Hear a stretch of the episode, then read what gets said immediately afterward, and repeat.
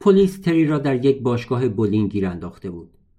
میدانستم تمام مردم استرالیا جوری به آنجا هجوم میآورند انگار خودشان آب هستند و تری راهاب. برای همین پریدم توی یک تاکسی و به راننده قول پولی بی حساب و کتاب دادم اگر بتواند تا جایی که در توان یک ماشین شش سیلندر است به سرعت نور نزدیک شود. وقتی برای نجات جان برادرت عجله داری به پول فکر نمی کنی و برای همین هر بار که پایش را رو روی ترمز فشار میداد به پایش پول می ریختم. وقتی دست دراز کرد نقشه را بردارد یک سوم از موهایی که روی سرم باقی مانده بود کندم. اینکه راننده تاکسی سر برگرداند تا تابلو خیابانی را ببیند که همین چند لحظه پیش از کنارش عبور کرده نشانه خوبی نیست. راستش آدرس لازم نبود. آدم‌ها و ماشین‌ها دست دسته در یک جهت حرکت می‌کردند. ماشین‌های پلیس، آمبولانس‌ها، ماشین‌های آتش‌نشانی، جیب‌های ارتشی، واحدهای سیار تلویزیون، بستنی فروش‌ها، تماشاچی‌ها، باغبان‌ها، خاخام‌ها، همه ساکنان سیدنی که یک رادیو داشتند و می‌خواستند در واقعه‌ای تاریخی سهم داشته باشند. همه دوست دارند موقع ساخته شدن تاریخ روی صندلی ردیف اول نشسته باشند. اگر پای بلیتی به مقصد دالاس سال هزار و نهصد و شصت و سه در کار باشد چه کسی حاضرت فرصت تماشای منفجر شدن پس کله کندی را از دست بدهد یا خراب شدن دیوار برلین را؟ آدم‌هایی که آنجا حاضر بودند جوری حرف می‌زنند انگار مغز جی اف کی پاشیده روی پیرهنشان یا خودشان شخصاً اینقدر سقلمه زده‌اند به دیوار که دیوار برلین فرو ریخته. کسی نمی‌خواهد چیزی را از دست بدهد، مثل اینکه همزمان با زمین لرزه جزئی عطسه‌ای بگیرد و بعد تعجب کنی از اینکه چرا همه دارند داد و فریاد می‌کنند. دستگیری و قتل احتمالی تری دین بزرگترین زلزله استرالیا در پنجاه سال اخیر بود. برای همین همه از هر جا که میشد ریخته بودند آنجا. از تاکسی پریدم بیرون و با بدبختی روی کاپوت ماشین‌ها لیز خوردم. باسنم خورد به آینه یک فورد و زرد دید. می‌توانستم ببینم. باشگاه بولینگ آنجا بود.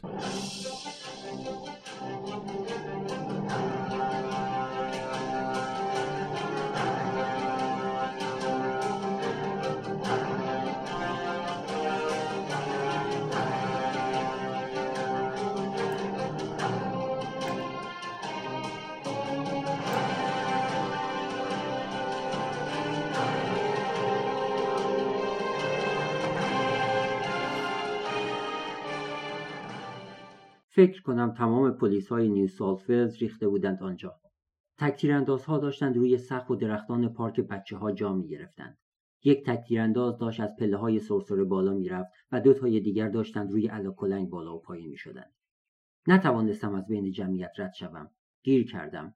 داد زدم: من مارتین دینم، برادر تری دین. فهمیدند. راه را برایم باز کردند، ولی چند قدم بعد دوباره گیر افتادم. چند نفر از کسانی که اطرافم بودند احساس وظیفهشان گل کرد و مرا روی سر بلندم کردند. مثل یک ستاره راک روی صدها دست حرکت کردم. داشتم نزدیک می شدم ولی بعضی وقتها جمعیت مرا به مسیر غلط می برد. یک آن متوجه شدم به جای جلو عقب می روم. داد زدم: جلو، جلو! انگار من کاپیتان ایهب داستان موبیدیک بودم و باشگاه بولینگ نهنگ بزرگ سفید بود. بعد شنیدم جمعیت چیز جدیدی فریاد می زند.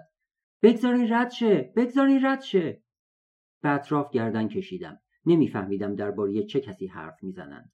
داد زدند: این مادرشه! مادر تری دین! بعد دیدمش. مادرم که از جهت مخالف می آمد و بر امواج دریای انسانی بالا و پایین می شد برایم دست تکان داد. برایش دست تکان دادم. هر دو رانده می شدیم به سمت سرنوشت خانواده من. حالا دیگر صدایش را می شنیدم. داد می زد: همزادشه، همزادش، گیرش انداختیم. زده بود به سرش. حالا جمعیت چنان سری ما را جلو میراند که نزدیک بود با هم تصادف کنیم. ما را جلوی پلیس انداختند زمین. پلیسایی که میخواستند همزمان مردم و خبرنگارها را عقب برانند. هر دو گروه فریادهای خشمگینانه میکشیدند. باید خودمان را وسط حلقه پلیسها میچپاندیم و سوال جواب پس میدادیم. بهشان کارت شناسایی نشان دادیم. من فقط میخواستم بروم تو، ولی مادرم با همزاد همزاد کردنش هیچ کمکی نمیکرد. میگفت: من مادر تری دین هستم، ولی کسی که آنجاست تری دین نیست. از حرفایش سر در نمی آوردند. مجبور بودم بلندتر از او فریاد بکشم من میتونم راضیش کنم بی دردسر بیاد بیرون. یه فرصت بهم بدین. ولی پلیس ها نظر متفاوتی داشتند. به ذهنم زد نمیخواهند زنده از آنجا بیرون بیاید. باید دست به کار میشدم. گفتم چیه؟ میخواین ازش قهرمان بسازین؟ میخواین اسمش مثل تمام جنایتکارهایی که به دست پلیس کشته شدن جاودانه بشه؟ اگه به کشینش هیچکس جنایت‌هاش رو به یاد نمیاره، تبدیلش میکنی به یک قهرمان مثل ندکلی.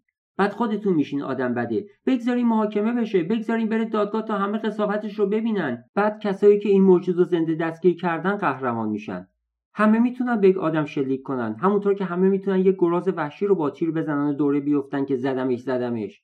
ولی گرفتن یک گراز وحشی با دست خالی اینه که جگر میخواد. تمام مدتی که این خطابه را سر هم می‌کردم، دستم را گذاشته بودم روی دهان مادرم و او هم پشت سر هم گازم می‌گرفت. واقعاً دیوانه شده بود. تا دستم را برداشتم جیغ زد: بکشینش! پلیس‌ها هاج و واج پرسیدند: مگه تو مادرش نیستی؟ معنای این قضیه دو قلوهای شریر را درک نمی‌کردند. پلیس‌ها که سرنوشت برادرم دستشان بود، شروع کردند حرف زدن با هم، کینه توزانه و با خشونت در گوش هم پچ پچ می‌کردند. به من گفتن باشه میتونی بری تو، ولی متاسفانه به مادرم هم این اجازه را دادند. سالن بولینگ طبقه دوم بود. روی تک تک پله های سیمانی یک پلیس ایستاده بود که بد نگاه میکرد. فکر کردم این مردان بی نهایت خطرناکند، مثل بازیگران جایگزینی که منتظر نشستند تا روزی ستاره شوند. ضمیر پر از خشمشان محکم ایستاده تا زیر بار اضطراب کاری خورد نشوند. در راه بالا رفتن کاراگاهی به ما اطلاعات داد. تا جایی که خبر داشت تری موقع بازی کردن کوین هاردی قهرمان جهان در سه دوره وارد آنجا شده بود. شایعات تایید نشده‌ای وجود داشت که هاردی در طول مسابقات به یک نفر پول داده تا با ته جارو میله‌هایی را که موفق به زدنشان نشده بیاندازد. از آنجایی که این اتهام اثبات نشده بود، تری قصد نداشته او را بکشد. می‌خواست انگشتانش را بشکند، از جمله انگشت کوچکش را، با فرض اینکه شاید از آن بولینگ بازهایی باشد که از آن انگشت برای افزایش سرعت چرخش توپ استفاده می‌کنند. بعد از اینکه کار تری تمام می‌شود، دو دختر خوشگل را می‌بیند که آنجا کار می‌کردند. پدیده عاشقان سینه چاک، مزیت انکار نشدنی شهرت، چیزی نبود که تری بتواند در برابرش مقاومت کند. متاسفانه به محض اینکه از بین دو دختر یکی را انتخاب کرده، آن یکی که شکست عشقی خورده بود زنگ می‌زند به پلیس. بنابراین بعد از اینکه دست کوین را شکست و کارش با عاشق سینه چاگش تمام شد و خواست برود، دیگر در تله افتاده بود. حالا تری وسط مسیر آخر زانو زده بود و تفنگی در دست داشت و چهار گروگان را به عنوان سپر انسانی جلوی خودش گرفته بود. پلیس‌ها در تمام نقاط باشگاه بولینگ جا گرفته بودند. اگر دقت می‌کردی می‌دیدی یک لوله تفنگ از لای میله‌های بولینگ زده بیرون. از همه جا زیر نظرش داشتند. همان لحظه فهمیدم اگر می توانستند یک لحظه هم زنده نمی گذاشتندش. ولی خب خوب توانسته بود خودش را پشت چهره های کج و موج از وحشت پنهان کند. مادرم فریاد زد: هی تو! پلیس کشیدش عقب. پلیس به تری اعتماد نداشت. احتمال میدادند به مادر خودش هم شلیک کند، خصوصا با توجه به داستان مسخره اش که بر اساس آن او پسر حقیقیش نبود و نسخه بدلی و شرورش بود. داد زدم: تری، منم مارتی. تا آمدم چیزی بگویم مادرم دوباره شروع کرد: تو کی هستی؟ تری گفت: مامان. اه، میشه اینجا ببریش بیرون مارتی؟ حق با او بود. وقتی مردی آخرین نمایش خونبارش را به صحنه میبرد، دوست ندارد مادرش آن اطراف بپلکد.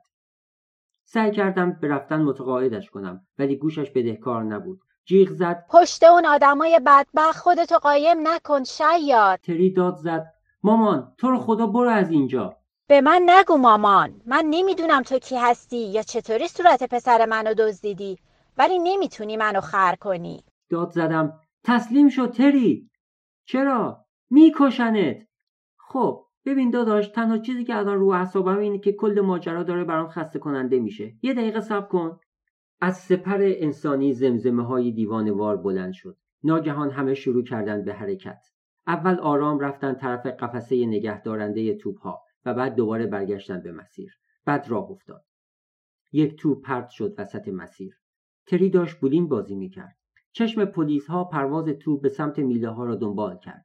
سکوتی که ژرفایش آدم را یاد مراسم مذهبی می‌انداخت، پک فرما شد. تری گل کاشت. تمام ده بیله را انداخت. جمعیت یک صدا فریاد کشید و یادم افتاد آدم به تنهایی یک احمق است، ولی در جمع رسما کسخل می شود. درست است که یک دست پلیس بودند در نقطه پایانی یک تعقیب و گریز طولانی، ولی خب استرالیایی عشق ورزش هم بودند و هیچ چیز به اندازه یک پیروزی ضربان قلب را بالا نمیبرد. حالا فرد پیروز هر چقدر هم تشنه به خون باشد. به محض برخورد توپ با میله ها تری گلوله خورد.